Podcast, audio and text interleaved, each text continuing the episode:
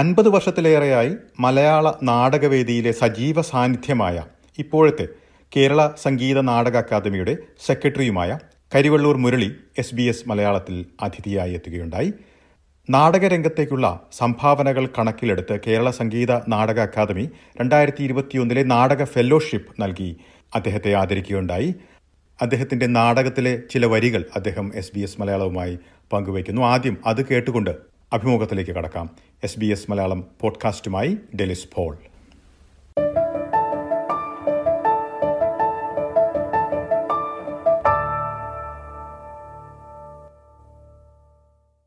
എന്റെ വളരെ പോപ്പുലറായ ഒരു കവിതയുടെ 4 വരി ചൊല്ലാം.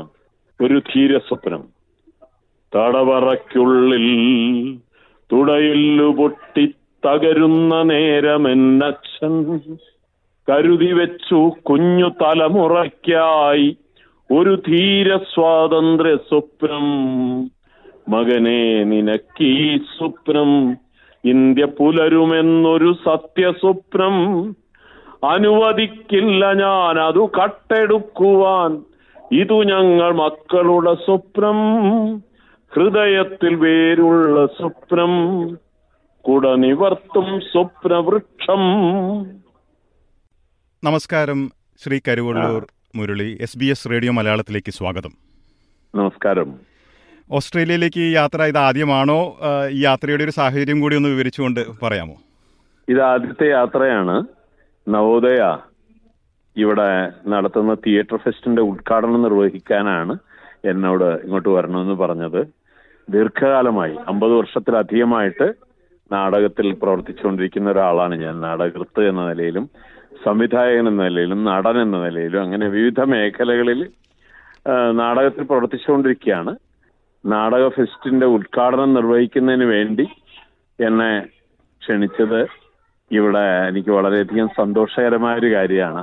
ശ്രീ കരിവെള്ളൂർ മുരളി, ഈ ഒരു നാടകവേദി, ഓസ്ട്രേലിയൻ നാടകവേദിയുടെ പല ഘടകങ്ങളും പരിശോധിച്ചപ്പോൾ എന്താണ് മനസ്സിലാക്കാൻ കഴിഞ്ഞത്? ഓസ്ട്രേലിയയിൽ അടുത്തിടെയായിട്ട് ഈ നാടകവേദിയിലേക്കുള്ള ഒരു താല്പര്യം മലയാളികൾക്കിടയിൽ കൂടുന്നതായി കാണാം. കുടിയേറ്റ സമൂഹത്തിന്റെ കാര്യം പരിഗണിക്കുകയാണെങ്കിൽ നാടകവേദികളുടെ ഒരു പ്രസക്തിയും മലയാളികളുടെ ഈ പ്രവണതയുടെ ഒരു കാര്യവും വിലയിരുത്താൻ കഴിയുമോ? തീർച്ചയായിട്ടും. ഓസ്ട്രേലിയയിൽ ഞാൻ കണ്ട ഒരു പ്രത്യേകത, സാംകുട്ടിയുടെ ഒക്കെ നേതൃത്വത്തിൽ പല നാടകങ്ങളും പുതുതായി ഉണ്ടായി വരുന്നുണ്ട് എന്നറിയുന്നതിൽ വലിയ സന്തോഷമുണ്ട്. നേരത്തെ തന്നെ അങ്ങനെ ഒരു നാടകം ഇവിടെ അവതരിപ്പിച്ചിട്ടുണ്ട്. അതോടൊപ്പം തന്നെ നാടകത്തിൽ വലിയ താല്പര്യവും ഉണർത്താൻ കഴിഞ്ഞിട്ടുണ്ട് ആ പ്രവർത്തനങ്ങൾക്ക്. ഇപ്പോൾ ഈ നവോദയ ഫെസ്റ്റ് ഉണ്ടാക്കിയിട്ടുള്ള ഏറ്റവും പ്രധാനപ്പെട്ട കാര്യം മലയാളത്തിലുള്ള ഏറ്റവും പ്രസിദ്ധമായിട്ടുള്ള 2 നാടകങ്ങൾ, ഒന്ന് അപ്പുണ്ണി ശശി അവതരിപ്പിക്കുന്ന ചക്കരപ്പന്തൽ, മറ്റൊന്ന് സന്തോഷ് കീഴാറ്റൂർ അവതരിപ്പിക്കുന്ന പെണ്ണടൻ. ഈ 2 നാടകങ്ങളും കേരളത്തിൽ മാത്രമല്ല ഇന്ത്യയുടെ പല ഭാഗങ്ങളിലും വിദേശത്തും ഒക്കെ അവതരിപ്പിക്കപ്പെട്ടിട്ടുള്ള നാടകങ്ങളാണ്. ആ നാടകങ്ങളുടെ അവതരണം ഉണ്ടായി. ഇന്ന് ഒരു തിയേറ്റർ വർക്ക്ഷോപ്പ് ഇവിടെ നടക്കുകയുണ്ടായി. അതിൽ ഞങ്ങൾ 3 പേരും ബംഗാളികളായി നിരവധി വിഷയങ്ങളെക്കുറിച്ച് ക്ലാസ്സുകൾ എടുത്തു, ഇംപ്രവൈസേഷൻസ് നടത്തി. അങ്ങനെ ഒരു വലിയ നാടക താല്പര്യം ഉണർത്തുന്നതിന് വളരെ പര്യാപ്തമായിട്ടുണ്ട് ഞങ്ങളുടെ സന്ദർശനം എന്നാണ് ഞാൻ കരുതുന്നത്. ഈ 2 നാടകാവതരണങ്ങളും ഒപ്പം ഇന്ന് നടത്തിയിട്ടുള്ള ഈ ക്ലാസ്സും അത് വളരെ പ്രാക്ടിക്കലായി കൂടിയുള്ള ഒരു വർക്ക്ഷോപ്പാണ് നടത്തിയത്. അത് വളരെയധികം വലിയ ചലനം സൃഷ്ടിച്ചു എന്നാണ് ഞാൻ കരുതുന്നത്. ഈ പ്രവാസി സമൂഹത്തിൽ എന്തായാലും നാടകത്തിന് വലിയ പ്രാധാന്യമുണ്ട്. ഒന്ന്, ഭാഷയ്ക്കും സ്വത്വത്തിനും വേണ്ടിയുള്ള ഒരു നിലനിൽപ്പ് സമരം കൂടി ആന്തരികമായി നടക്കുന്നുണ്ട് പ്രവാസി സമൂഹങ്ങളിൽ. ഞാനതാണ് കരുതുന്നത്. ഇപ്പോൾ ലോകത്ത് ഇന്റർനെറ്റിന്റെ കൂടി വരവോടുകൂടി കുറേയും കൂടി സാധ്യതയുണ്ട് ഭാഷ, സംസ്കാരം അത് നിലനിർത്താൻ. ഏത് സമൂഹങ്ങളിൽ ചെന്ന് പെട്ടാലും ഓരോരോ ജനതയ്ക്കും അതിൻ്റെ സ്വത്വം നിലനിർത്തേണ്ടതുണ്ട്, അതിൻ്റെ ഭാഷയും സംസ്കാരവും ജീവിതവും ഒക്കെ നിലനിർത്തേണ്ടതുണ്ട്.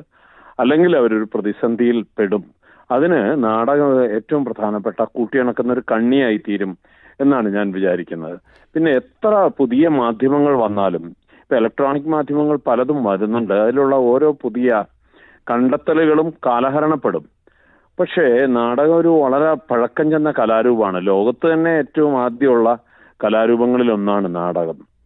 അത് ഒരു 2,000-3,000 കൊല്ലമെങ്കിലും വർഷം പഴക്കമുള്ള ഗ്രീക്ക് നാടകവേദി തൊട്ട് 2000-ലധികം വർഷം പഴക്കമുള്ള പൗരസ്ത്യ നാടകവേദി വരെ അതങ്ങനെ തുടരുകയാണ്. ഇതിലിപ്പോൾ കേരളത്തിലെ നാടകവേദിയുടെ ആദ്യകാലങ്ങളിൽ ഇംഗ്ലീഷും യൂറോപ്യൻ നാടകവേദിയുടെയും സ്വാധീനവും അതുപോലെ തന്നെ തമിഴ് നാടകവേദിയുടെ സ്വാധീനമാണ് നമ്മൾ പലപ്പോഴും കൂടുതലായി കാണുന്നത്. ആധുനിക മലയാള നാടകങ്ങളെ എന്താണ് കൂടുതലായി സ്വാധീനിക്കുന്നത് ഇപ്പോഴത്തെ ഒരു കാലഘട്ടത്തിൽ?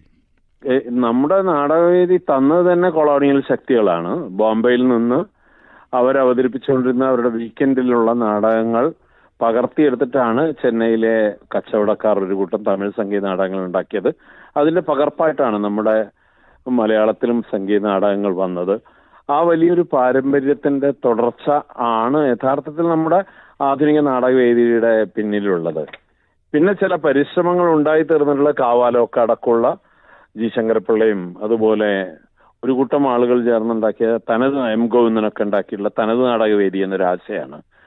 അത് അങ്ങനെ തനതായിട്ട് മാത്രം നിൽക്കാൻ പറ്റില്ല. ലോകത്ത് തിയേറ്റർ പോലൊരു രൂപം അത് പരസ്പരം സ്വാധീനിച്ചുകൊണ്ടിരിക്കും. അങ്ങനെയാണ് അത് വളർച്ചയിലേക്ക് പോവുക.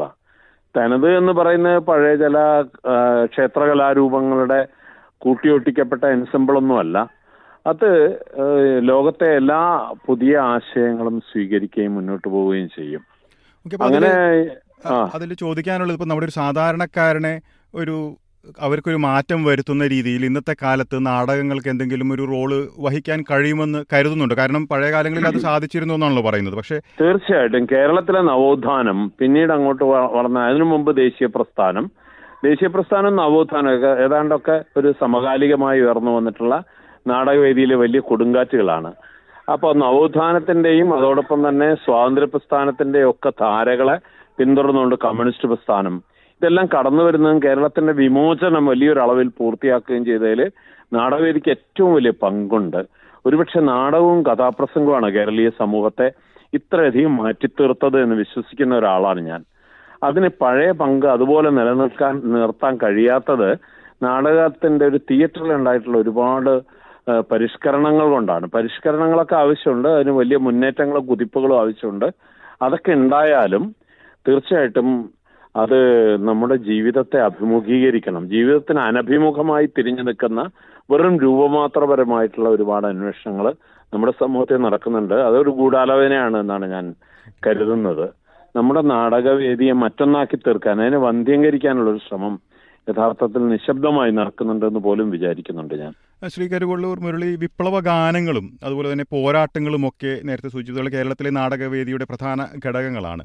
അതിൽ താങ്കളുടെ സംഭാവനകളും വളരെ വലുത് തന്നെയാണ്. ഇന്നത്തെ ഈ ഒരു സാഹചര്യത്തിൽ പ്രായോഗികമായ രീതിയിൽ ഇത്തരത്തിലുള്ള വിപ്ലവ ഗാനങ്ങൾക്കും അതുപോലെ തന്നെ അത്തരം രീതിയിലുള്ള നാടകങ്ങൾക്കും ഒരു സാധ്യത ഇന്നുണ്ടോ? അത് പ്രായോഗികമായിട്ട് സാധ്യമാണോ? ഓരോ കാലത്ത്, ഇപ്പൊ ഫ്യൂഡൽ കാലഘട്ടത്തില്, ജന്മിത്വത്തിന്റെ കാലഘട്ടത്തില് അതിനെ വിമോചിപ്പിക്കുന്ന ഒരുപാട് ആശയങ്ങൾ വന്നിട്ടുണ്ട്, അതിന്റെ നാടകങ്ങൾ വന്നിട്ടുണ്ട്. ഓരോ കാലം മാറുമ്പോഴും രാഷ്ട്രീയമായ സമസ്യകൾ മാറുന്നുണ്ട്, പ്രശ്നങ്ങൾ മാറുന്നുണ്ട്. അത് മുഴുവൻ നാടകത്തിലൂടെ പ്രതിഫലിപ്പിക്കാൻ കഴിയും. ബോധപൂർവമായിട്ടല്ല, അല്ലാതെ തന്നെ അത് നാടകത്തിൽ പ്രതിഫലിപ്പിക്കപ്പെടും. അതാണ് ഒരു രാഷ്ട്രീയമായ ഒരു ജന്മമാണ് നാടകത്തിൻ്റെത്. രാഷ്ട്രീയമായിട്ടുള്ള ഒരു വളരെ പ്രധാനപ്പെട്ട അതിൻ്റെ ഒരു പ്രമേയ പരിസരം എന്ന് പറയുന്നത് തന്നെ രാഷ്ട്രീയമാണ്. അത് എല്ലാ കാലത്തും അങ്ങനെയാണ്. അത് വളരെ പ്രത്യക്ഷമായ രാഷ്ട്രീയം എന്നുള്ളതല്ല, നമ്മുടെ ജീവിതത്തെ ബാധിക്കുന്ന എല്ലാ വിഷയങ്ങളും. ഇപ്പോഴാണെങ്കിൽ ഇന്ത്യ പോലുള്ള ഒരു രാജ്യത്ത് സംഭവിച്ചുകൊണ്ടിരിക്കുന്ന ജനാധിപത്യത്തിന്റെ വലിയ ധ്വംസനമാണ്. അതുപോലുള്ള ഒരുപാട് പ്രവണതകൾ ഉണ്ടാവുമ്പോൾ തീർച്ചയായിട്ടും അത് നാടകവേദി പ്രകടിപ്പിക്കും, അത് പ്രസരിക്കും ആശയങ്ങൾ. അത് സ്വാഭാവികമാണ്. അത് വരുന്നില്ലെങ്കിൽ നാടകവേദി നിലനിൽക്കില്ല. വെറുതെ ഒരു കൗതുകമായിട്ടൊന്നും നാടകവേദി നിലനിൽക്കില്ല. നിലനിൽക്കുന്ന ജീവിതത്തെയും രാഷ്ട്രീയത്തെയും അത് പ്രതിഫലിപ്പിക്കുക തന്നെ ചെയ്യണം. ചെയ്യുന്നില്ലെങ്കിൽ അത് ഒരു ആഡംബരം മാത്രമായിട്ട് മാറും. അതാണ് എനിക്ക് പറയാനുള്ളത്. ശ്രീ മുരളി, മലയാള നാടകവേദിയുടെ അല്ലെങ്കിൽ കലാരംഗത്ത് ഇടതുപക്ഷ, നേരത്തെ സൂചിപ്പിച്ചതുപോലെ തന്നെ ഇടതുപക്ഷ ചിന്താഗതിക്കും വിപ്ലവ ഗാനങ്ങൾക്കുമെല്ലാം വലിയ സ്ഥാനമുള്ളതായി നമുക്ക് കാണാം. എന്നാൽ ഈ സമീപനം അല്ല ശരിയായ ദിശയെന്ന് പറഞ്ഞുകൊണ്ട് പലരും മുൻപ് ഇതിൽ സജീവമായിട്ടുള്ളവർ തന്നെ രംഗത്ത് വന്നിട്ടുള്ളതായിട്ട് നമുക്ക് അടുത്തിടെ കാണാൻ കഴിഞ്ഞിട്ടുണ്ട്. അപ്പോൾ അതിൻ്റെ ഒരു കാരണം എന്താണ്? അങ്ങനെ ഒരു ദിശ മാറേണ്ടിയിരിക്കുന്നു എന്ന് ചിന്തിക്കുന്ന കൂട്ടരുമുണ്ടല്ലോ. ഈ കേരളത്തിൽ മാത്രമല്ല, ലോകത്തിന്റെ പല ഭാഗങ്ങളിലും ഇങ്ങനെ ഒരു ദിശാമാറ്റം ഉണ്ടായിട്ടുണ്ട്. അതൊക്കെ ഓരോ ചരിത്രഘട്ടങ്ങളിലായുള്ള ഇടപെടലുകൾ കൊണ്ട് സംഭവിച്ചതാണ്. ഇപ്പോൾ പോസ്റ്റ് 1968 എന്നൊരു ആശയം ലോകനാടവേദിയിൽ തന്നെ ഉണ്ടായിട്ടുണ്ട്. അവാങ്ക നാടക പ്രസ്ഥാനമൊക്കെ ശക്തിപ്പെട്ടതിന് ശേഷം സാമ്രാജ്യത്വ വിരുദ്ധമായ ആശയങ്ങൾക്ക് തിയേറ്ററിൽ മുൻകൈ ലഭിക്കുന്നു എന്ന് വന്നപ്പോൾ അതിനെതിരായിട്ടുള്ള ചില പ്രവണതകൾ ഉണ്ടായി. അതായത് ടെക്സ്റ്റിനെ നിരാകരിച്ചുകൊണ്ട്, രചിത പാഠങ്ങളെ തന്നെ നിരാകരിച്ചുകൊണ്ടുള്ള ഒരു മുന്നേറ്റമായിരുന്നു. നാടകം എന്ന് പറഞ്ഞാൽ ഒരു കൈക്കുറ്റപ്പാട് തീർന്ന കരകൗശല വസ്തുവിനെ പോലെ ഒരു ദൃശ്യമാത്രമായിട്ട്, ഒരു വെറും കെട്ടുകാഴ്ചയായിട്ട് മാറുന്ന പ്രവണത അതിനുണ്ടായിരുന്നു. അത് ഇവിടെയും കുറെ ബാധിച്ചിട്ടുണ്ട്. പക്ഷേ അതിനെതിരായ വലിയ പ്രതിരോധവും നമ്മുടെ നാടകവേദി നടത്തുന്നുണ്ട്. ജീവിതത്തെയും അതുപോലെ അതിന്റെ സംഘർഷങ്ങളെയും പ്രതിഫലിപ്പിക്കുന്ന ഒട്ടുവളരെ നാടകങ്ങൾ നമ്മുടെ നാട്ടിൽ നിന്ന് എങ്ങും ഉണ്ടായിക്കൊണ്ടിരിക്കുന്നുണ്ട്. പല വിഷയങ്ങളെക്കുറിച്ച് നമ്മൾ സംസാരിച്ചു. ഇനി പുതുതായിട്ട് എന്തെങ്കിലും പുതിയ കവിതകളോ പുതിയ നാടകങ്ങളോ മനസ്സിലുണ്ടോ? അടുത്തെങ്ങാനും നമുക്ക് പുതുതായിട്ട് എന്തെങ്കിലും പ്രതീക്ഷിക്കാമോ? ഇപ്പോ കുടുംബശ്രീക്ക് വേണ്ടിയിട്ട് ഒരു പുതിയ പാട്ടുണ്ടാക്കിയിട്ടുണ്ട്. അത് തിരുവനന്തപുരത്ത് വെച്ച് അതിന്റെ റിഹേഴ്സൽ നടന്നുകൊണ്ടിരിക്കുകയാണ്. വെറും പാട്ടല്ല, അതൊരു സംഗീത ശില്പമായിട്ട് അവതരിപ്പിക്കുകയാണ്. ഒരു കവിത തന്നെയാണ്. അതുപോലെ ഈ അടുത്ത കാലത്ത് തന്നെ പെൺകാലം എന്നൊരു നാടകം അവതരിപ്പിക്കേണ്ട. ഇതൊക്കെ സ്ത്രീ വിഷയങ്ങൾ മുൻനിർത്തിയിട്ടാണ് അവതരിപ്പിച്ചിട്ടുള്ളത്. കേരള സംഗീത നാടക അക്കാദമിയുടെ സെക്രട്ടറി എന്ന നിലയ്ക്ക് ഇപ്പോൾ പ്രവാസികളുടെ ഈ താല്പര്യം, അതായത് വേദികളിലൊക്കെ സജീവമാകാനുള്ള താല്പര്യം ഏതെല്ലാം രീതിയിൽ മുന്നോട്ട് കൊണ്ടുപോകാൻ കഴിയും? കേരളവും ഓസ്ട്രേലിയയും അല്ലെങ്കിൽ മറ്റു രാജ്യങ്ങളിലുള്ള മലയാളികളുടെ ഈ താല്പര്യം കൂടുതൽ ദൃഢപ്പെടുത്താനും മറ്റേതെല്ലാം രീതിയിലാണ് മലയാള ഭാഷയെയും അതുപോലെ നാടകവേദിയെയും കൂടുതൽ ശക്തിപ്പെടുത്തുവാൻ കഴിയുക? കേരള സംഗീത അക്കാദമി കഴിഞ്ഞ 13 തവണയായി നടത്തിയിട്ടുള്ള വിശ്വ നാടകോത്സവം, ITFOK, international theatre festival of Kerala ഇപ്പോഴും വളരെ ശ്രദ്ധേയമായിട്ട് മുന്നോട്ട് പോകുന്നുണ്ട്. അതിന്റെ ഏറ്റവും വലിയ ഒരു മുന്നേറ്റമാണ് ഇക്കഴിഞ്ഞ 13ാമത്തെ ഫെസ്റ്റിവലിൽ ഉണ്ടായിട്ടുള്ളത്. അതുപോലെ ലോകത്തെങ്ങുള്ള മലയാളികളെ മുഴുവൻ അവരുടെ നാടക താല്പര്യങ്ങളെ, സർഗാത്മക താല്പര്യങ്ങളെ മുഴുവൻ മുന്നോട്ട് നയിക്കാനാണ് ഞങ്ങൾ ആഗ്രഹിക്കുന്നത്. ഇനിയും അതിനുവേണ്ടിയുള്ള പരിശ്രമങ്ങൾ നടത്തും. ചില സാങ്കേതികമായ തടസ്സങ്ങൾ കൂടി നീക്കി കിട്ടുകയാണെങ്കിൽ നമുക്കതിനെ മുന്നോട്ട് കൊണ്ടുപോകാൻ കഴിയും എന്നാണ് പ്രതീക്ഷിക്കുന്നത്. മലയാളം മിഷന് മാത്രമാണ് ചാപ്റ്ററുകൾ അനുവദിച്ചിട്ടുള്ളത്. ലോകത്തിന്റെ നാനാഭാഗത്തും സംഗീതാട അക്കാദമിക്ക് ചാപ്റ്ററുകളില്ല. പക്ഷേ അതിനുവേണ്ടിയുള്ള പരിശ്രമങ്ങൾ ഞങ്ങൾ നടത്തുന്നതാണ്. തീർച്ചയായിട്ടും വളരെയധികം നന്ദി ശ്രീ കരിവെള്ളൂർ മുരളി, ഇത്രയും നേരം SBS മലയാളത്തിന്റെ ശ്രോതാക്കൾക്കായി സംസാരിച്ചതിന്. SBS മലയാളത്തിന്റെ ശ്രോതാക്കൾക്കും റേഡിയോനും ഞാൻ ഹൃദയപൂർവ്വം നന്ദി അറിയിക്കുകയാണ്. നന്ദി, നമസ്കാരം.